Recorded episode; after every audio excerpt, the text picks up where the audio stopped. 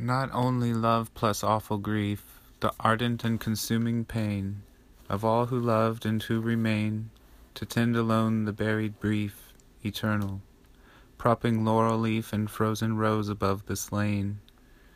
But pity lest they die again makes of the mind an iron sheaf of bundled memories.